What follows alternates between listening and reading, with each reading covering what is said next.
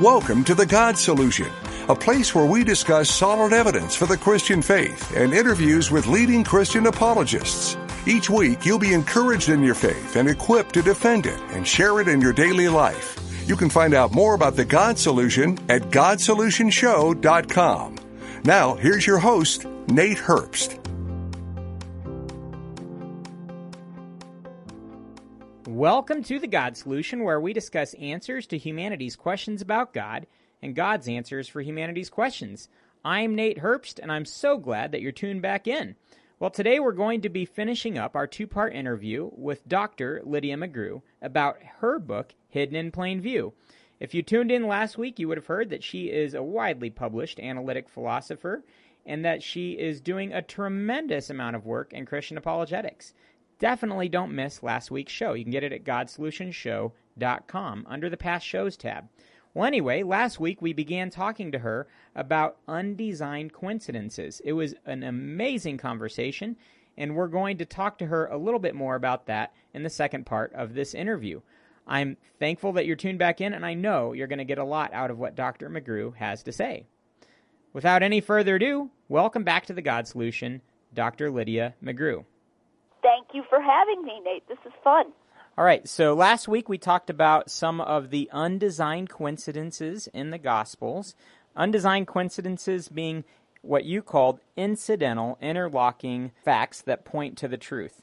You gave us several great examples. I was going to ask you one more from the Gospels before we jump into Acts, and that is in John.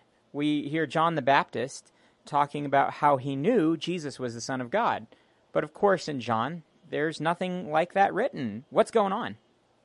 Right. So in John 1, 32 through 34, we find John the Baptist doing what I call a flashback to the baptism of Jesus.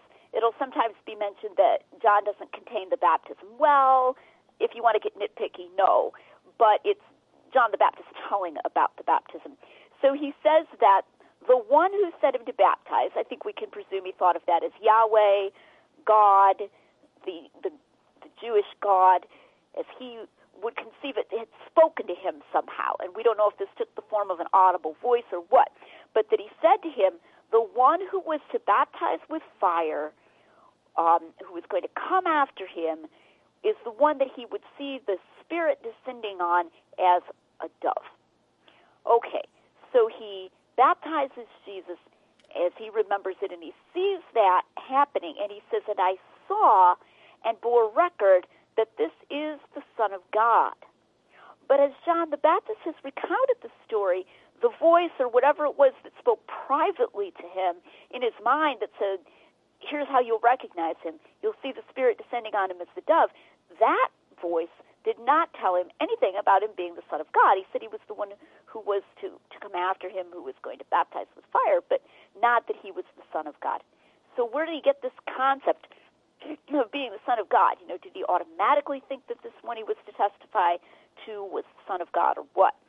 Well, and he says, I, I saw it, so it's like something that happened at that moment, and I bore record that this is the Son of God. If we go back to the synoptic gospels, the synoptics are Matthew, Mark, and Luke. So we can find this, for example, in Mark 1:11.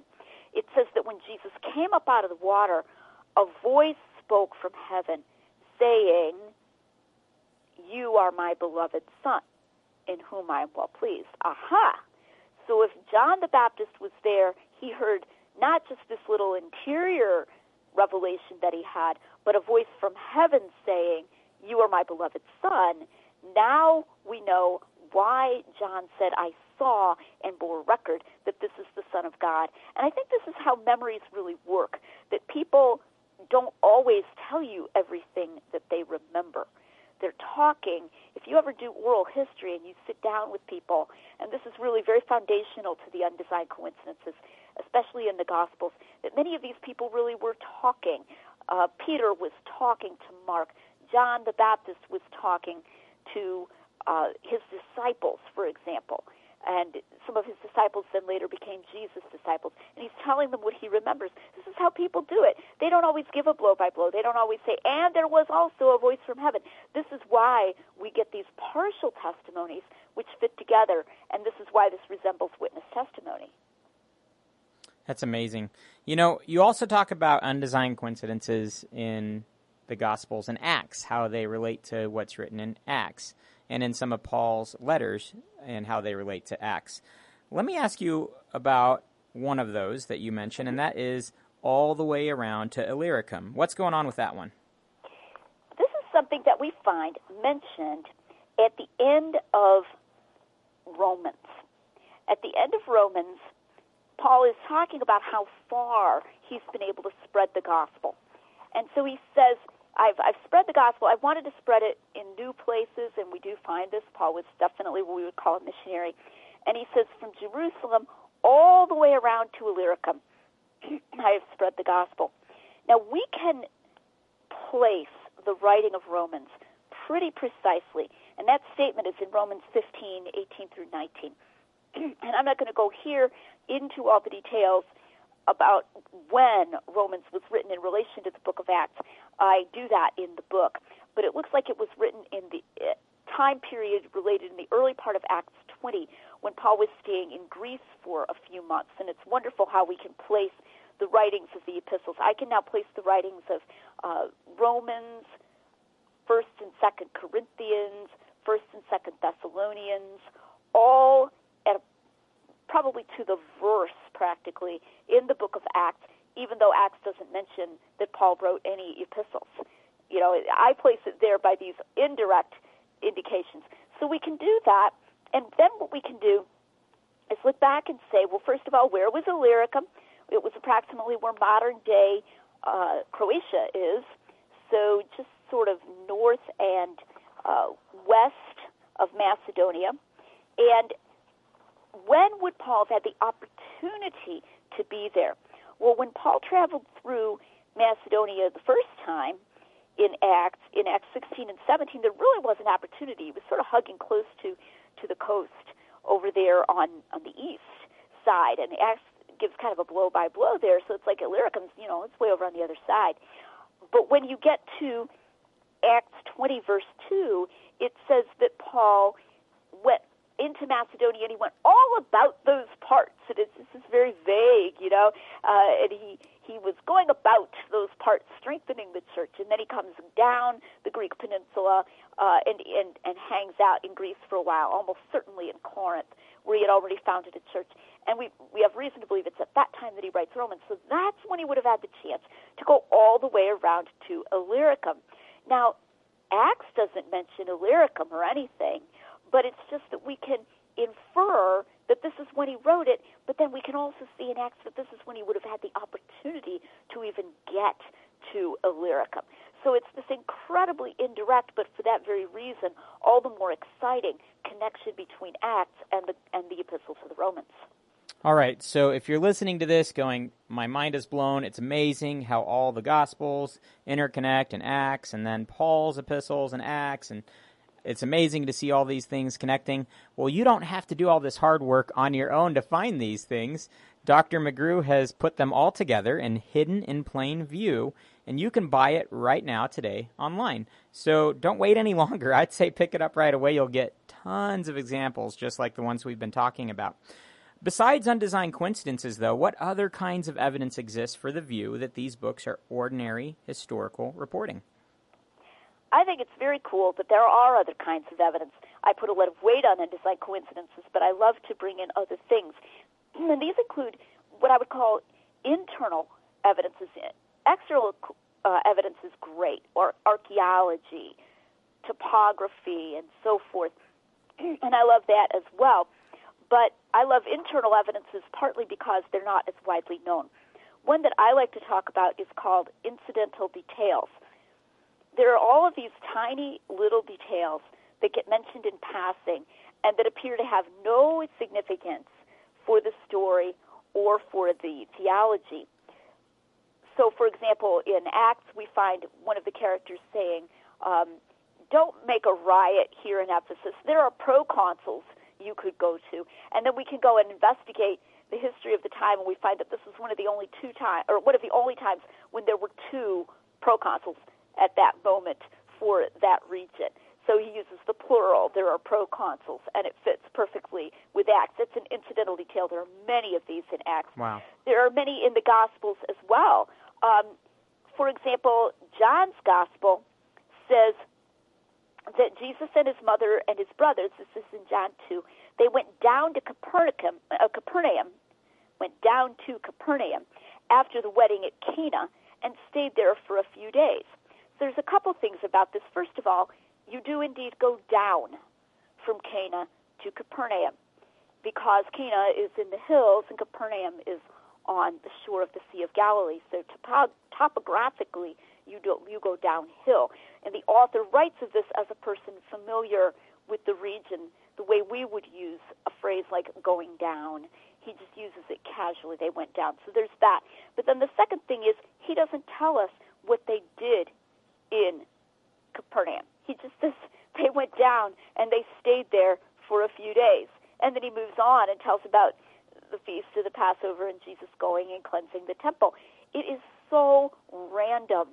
And I love that because I think that's a mark of truth, mm-hmm. that kind of randomness in a detail because you you know you're going to have to really strain to find some special theological significance but on the other hand you sit down with your uncle and you ask him about his fishing trip and that is how he will talk you sit down with a veteran and you ask him about the Vietnam War, and that is how he will tell you the story. He will throw in irrelevancies from time to time. That's how real people talk about things they remember. So these incidental details are are wonderful. Um, another type of argument I love is the unity of the characters of various people. We find Paul to be very much the same person, personality wise, in Acts and in the epistles. He was a very difficult guy.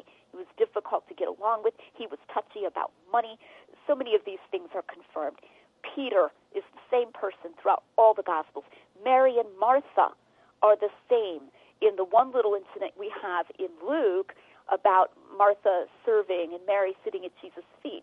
And then in the stories we have in John about Martha serving, he mentions again, different incident, and Mary pouring out the ointment on Jesus' feet. So these unities, Thomas is uh, very much the same sort of sort of pessimistic guy, and so forth. And then, of course, the unity of Jesus' character. So these are other types of confirmations that show us that texture of history and testimony in the documents. So, when can we be looking forward to books on those topics from you? Ah, well, there you go. That gets me into you know what I'm what I'm working on. What I am working on on the Gospel of John, and I will be talking about about that. And I've had a. You can look right now. Right now, you can um, find online. I have a series on John. You can follow the links from lydiamcgrew.com to my John series. And I use this phrase, only one Jesus, over and over mm. again, that there's only one Jesus throughout all of the Gospels. It's not a different Jesus that we see portrayed in the, in the different Gospels. And in the one on Jesus who loves his friends, that's one of my segments we find uh, about Peter and Mary and Martha there. And, and I do have a digression on the character of Paul already and hidden in plain view and what his personality was like. So th- this stuff is definitely out there even already. If you're just tuning in, you're listening to The God Solution. You can find out more about The God Solution at godsolutionshow.com. We're interviewing Dr. Lydia McGrew. It's the second part of our interview with her, and we are talking about her incredible book, Hidden in Plain View Undesigned Coincidences in the Gospels and Acts. I hope you'll pick it up today. Dr. McGrew, can you tell us a little bit more about literary devices and uh, kind of your perspective on some of that?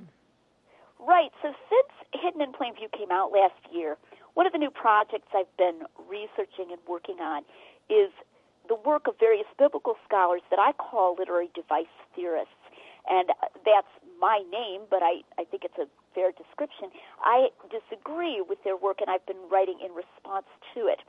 The basic idea that, that I disagree with of some scholars, uh, including, for example, Dr. Michael Licona, is that the Gospels are like movies or books that we would call based on true events.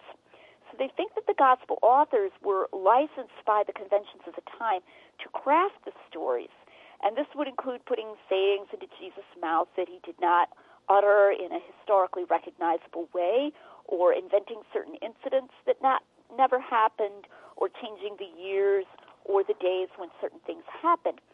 And I contend instead that these theories are just not borne out by the evidence. And that's a good thing because that really would radically change our view of the reliability of the Gospels. undesigned coincidences are just one way that we can see that this isn't true because, as we've seen in our discussion thus far, a model where these are just normal witness reporters or they're recording what has been said by witness reporters really fits very well. It's that casual way that people have of reporting things. It's not highly literarily massaged or changed. Uh, so I'm working on two different books right now one more generally on literary device theories, and one on John, arguing that they're historical in a much more straightforward sense and give us what I call a high resolution Jesus or a mirror of Jesus rather than a fuzzy picture or a mask that is put on Jesus and the apostles. And the great thing about this is that it's really borne out by the evidence. But to do this, I've had to delve pretty deeply into some other literature, Plutarch and uh, some exercise books from the time being, or from the time period when these were gospels were written, to show that this just doesn't bear out what's being said. So it's been engrossing and hard and difficult work, but also very very rewarding and interesting as I've seen the normal historicity of the Gospels really being borne out. That's exciting. I've definitely talked to Dr. Licona many times on the show, and I'm excited to hear the other side of this uh, coin. And I think probably a lot of people are just wondering where how does all this connect you know because i believe in the inerrancy of scripture a lot of people do i know even dr licona i asked him on the show is very clear yeah i believe in the inerrancy of scripture he would say as it was intended to be read, and of course we'd all agree with that. That's basic hermeneutics. But at the same time, I think we all wrestle with kind of the minimalist approach, and I know that you've addressed that. What's going on with, with that minimalist approach to Scripture, and, and how does what you're doing relate to that? Yeah, I think there is a connection because I think if you take a very minimalist approach where you say, uh, well, all we need to defend is the resurrection, and we, we don't really need to defend these details, then you don't think it matters so much if the gospel authors were changing quite a bit. I mean, you know, Dr. Licona implies in his book, to take just one example of many, that when John records Jesus breathing on his disciples and saying, "Receive the Holy Ghost" after he rose from the dead, uh, that, that that did not historically happen that John wove was using that to weave mention of Pentecost. I don't even think it sounds like Pentecost at all because Jesus is not personally present at Pentecost in Acts, but that this was his way of sort of alluding to the coming of the Holy Ghost, and it didn't happen. But uh, some people might think, oh well, you know, our salvation doesn't rest on whether Jesus breathed on his disciples, so it doesn't matter. And so there is definitely a bridge to this minimalism. The minimalist approach, whether you call it minimal facts or something else, involves trying to defend Christianity while not asserting that the Gospels are reliable in a strong historical sense. There's a, quite a lot of redefinition of reliability going on here. And the idea is to just use a few facts, uh, sometimes these are called core facts, and re, re, to defend the resurrection on that basis.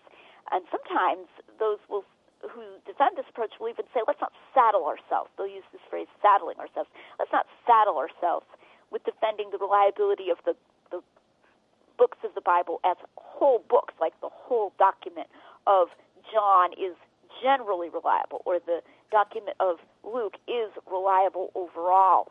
Um, but in contrast, I would say that the resurrection is really based on details, especially the physical resurrection. If we're going to say Jesus was physically raised, it's really useful that the Gospels record that the disciples could touch him, that they ate with him, that they heard him speaking over long periods of time, not just one word like "peace be with you" and then he disappears mm-hmm. like a ghost in a ghost story or something, but that he actually has conversations with them.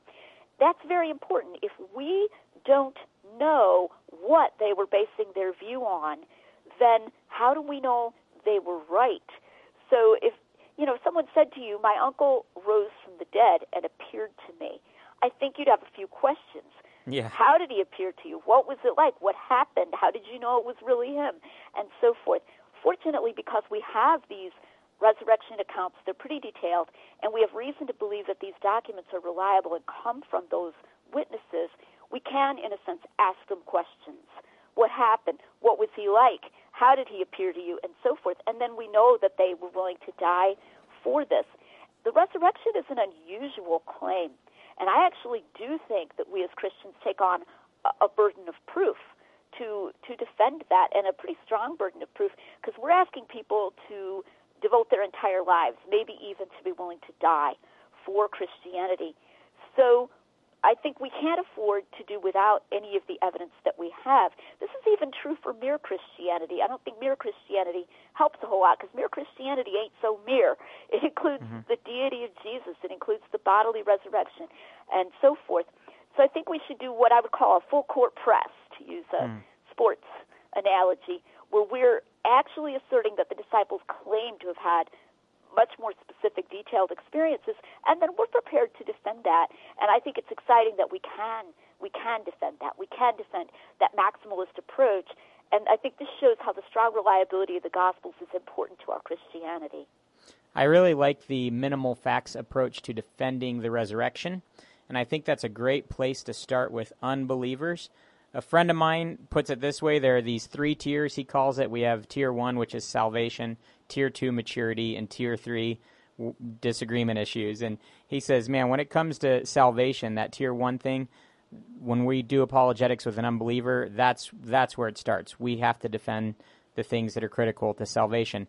But if we end there, we're doing ourselves and our ministry a whole lot of disservice because there's this whole other aspect of God's word that's critical to Christian maturity, to discipleship, and everything else in the Christian life. In fact, it's through our knowledge of Him and His great promises in His Word that we have what we need for life and godliness, Peter tells us. So we can't end at the minimal facts. I love the minimal facts. I love Dr. Habermas. He actually was here in town with us a few months ago. But it's got to go beyond the minimal facts and minimalism. It's got to go into a more thorough defense. I, I like the way Blomberg puts it. I'm not a Christian because of inerrancy. But because I'm a Christian, I believe in inerrancy, and we shouldn't drop inerrancy. We should defend it. In fact, we do uh, kind of a little um, acronym that we teach people for remembering some basic apologetics arguments. It's the best facts. And the four first ones are evidence for God, the beginning of the universe, the engineering of the universe, standards and morality, and the truth about Jesus. And then the facts is an acronym for why we can trust the Bible. It foretells the future. It's archaeologically accurate. It's coherent. It's translated correctly. And there's science that shows God's fingerprints on His Word. And I just feel like we we apologetics needs to be comprehensive now more than ever. We need to be defending it all. So I'm so thankful for your work on this, and I feel like you're doing a great service to the body of Christ by doing the work that you're doing. That's great. Um, and I would say, too, that even aside from inerrancy, a very strong form of reliability mm, is very mm-hmm. necessary. Um, it was interesting. Somebody asked Frank Turek at a conference this last week something about, I think it was the deity of Jesus. And he said, Well, I don't know about you, but I just have a personal policy that when somebody rises from the dead, I believe what he says, which got a laugh. It was a, a mm-hmm. great line. And I I came back to that when I gave my plenary address the next day. I said, "This is what Frank said last night, which was a great great line. When somebody rises from the dead, I believe whatever he says." And I said, "Okay, how do you know what he said?" Mm-hmm, and exactly. you know, people kind of looked at me a little bit blankly. Why am I bringing this up? Well, the reason I'm bringing this up is because even as part of salvation, if we want people to believe that Jesus was God, for example, we want our strongest possible case for believing that Jesus taught that he was God. And so I'm very strongly opposed to what I would call, maybe this is a slightly controversial way of putting it, mm-hmm. I would call it throwing John under the bus. Yeah. and yeah. let's put it a little more politically correctly, uh, trying to make the case without John because John is considered controversial. My approach is to say, no, forget that. Don't do it that way. Let's have all of it. Let's have everything because if we want to talk to the Jehovah's Witness at the door and say, no, Jesus really taught that he was God, we want to use all the verses, including the ones where he is the most clear and the most explicit, rather than saying, "Oh, let's tie one, you know, tie one hand behind our backs just to make it fair. Let's try to do it all from Mark."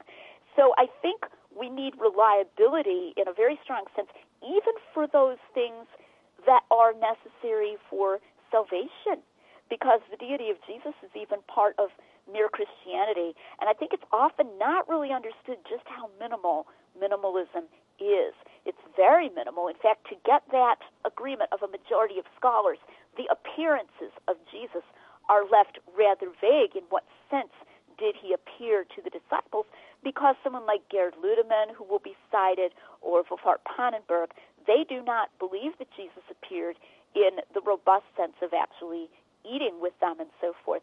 So that's a little surprising, and I think we'll have a much stronger argument for the resurrection if we have a stronger sense of Jesus' appearances. So I would bring in reliability even at quite an early stage. A high reliability, I would not even use the concept of inerrancy there, but high and unequivocal reliability in order to build my case even for those most basic facts. I agree. All right. Well, wrapping up, we only have about a minute here. Could you boil down the message that you want to give to the listeners about the Gospels and Acts into just a couple sentences? I would say because the authors of these documents are doing real historical reporting, reading these documents allows us to get a vivid picture of Jesus and the apostles and the founding of Christianity. And I also want people to find my work through my page at lydiamcgrew.com. You can follow me on Facebook, even without friend requesting me. You can follow my public content just by clicking follow. And you can make contact with me at lydiamcgrew at gmail.com if you have questions. But I want to convey to people that vivid picture of Jesus and the apostles. Dr. McGrew, thank you so much for your time with us this morning, and I look forward to having you back on the show. Can I can I get you on the record saying you'll come back on to talk about a few of these other issues you brought up, like incidental details and the unity of the characters and things like that? Absolutely. That'd be a lot of fun. Wonderful. Hey, thank you so much for coming on the God Solution Show. Thanks for having me. Bye-bye. I'll see you online. Bye bye. Well, that concludes the second part of our interview with Dr. Lydia McGrew. Again, I encourage you to pick up her book, Hidden in Plain View Undesigned Coincidences in the Gospels and Acts. It's available on Amazon and everywhere that you buy books. I also want to encourage you to go to lydiamcgrew.com. That's lydiamcgrew.com. And you'll have other connections there to all of her social media and things like that. lydiamcgrew.com. Well, if you listen to what Dr. McGrew shared with us today, I'm sure you are convinced that we can trust the Bible and what it says. And that really means that if you've ever wondered about eternal life and death and what happens after that, you can know with certainty that what the Bible tells us is true, that Jesus is the only way to be saved, and that he died on the cross for our sins, so that anyone who would believe in him would be given eternal life in heaven and a life of meaning and abundance here on this earth. I don't know where you're at right now, but if you're at that place of saying, Yes, I need Jesus, I invite you to make a firm step today and say, I believe in him as Savior and Lord. You might even verbalize that to him in prayer right now, saying, Jesus, I believe that you are who you say you are, and that you died on the cross for my sins and rose again. Today, I ask you to be my Savior and Lord and to make me the kind of person you want me to be. The Bible is very clear that if you believed in Jesus as Savior and Lord, that and you are saved, rescued, you can look forward to an eternity with Him in heaven and a life of meaning and abundance here on this planet. If you already do know Jesus, I hope that you're using what you're hearing on this show to share your faith with your friends and to defend your faith when the need for that arises. You can go to GodSolutionShow.com and get this interview and all of our past interviews under the Past Shows tab. And please, while you're there, let us know a little bit about yourself, and we'd love to be in touch with you. Definitely share a question if you have one. We'd love to address it on the show. Well, like I always say, an open mind, honest heart, humble disposition, and diligent search always lead to Jesus. I believe that with all my heart. Hope you do too. I look forward to talking to you again next week. You've been listening to The God Solution with Nate Herbst. We hope that you were encouraged by what you heard today and are better equipped to share Christ this week. You can get the audio from today's broadcast and all the past God Solution shows at GodSolutionShow.com. Thanks for listening and being a part of the God Solution.